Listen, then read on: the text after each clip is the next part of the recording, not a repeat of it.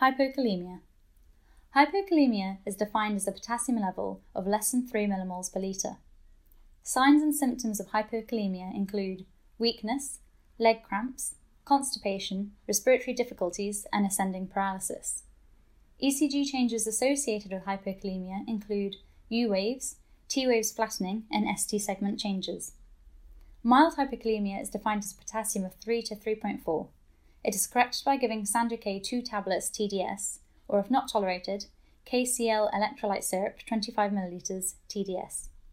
If a patient has moderate hypokalemia with a potassium of 2.5 to 2.9, correct by giving two tablets of Sando-K QDS, or if not tolerated, 25 ml of KCl QDS. If a patient has severe hypokalemia at less than 2.5 or is symptomatic, correct by giving IV replacement. 40 millimoles of KCl and 1 litre of normal saline BD, or TDS at a standard infusion rate of 10 millimoles per hour. It is important to check magnesium levels as repletion of magnesium stores will facilitate more rapid correction of hypokalemia.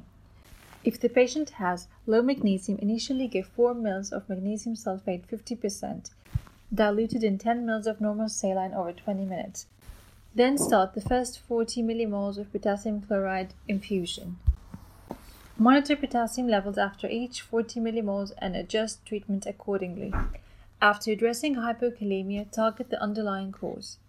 Increased potassium loss could be due to drugs such as thiazides, loop diuretics, laxatives, glucocorticoids, and aminoglycosides, GI losses in the form of diarrhea, vomiting, high stoma output, or fistula output, renal causes such as dialysis, endocrine disorders such as hyperaldosteronism, Conn syndrome, Cushing syndrome. Continue to monitor potassium daily until optimization is achieved.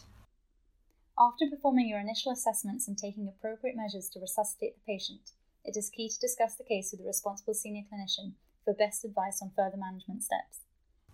This information was sourced from Gloucestershire Hospital Guidelines on Management of Hypokalemia 2017.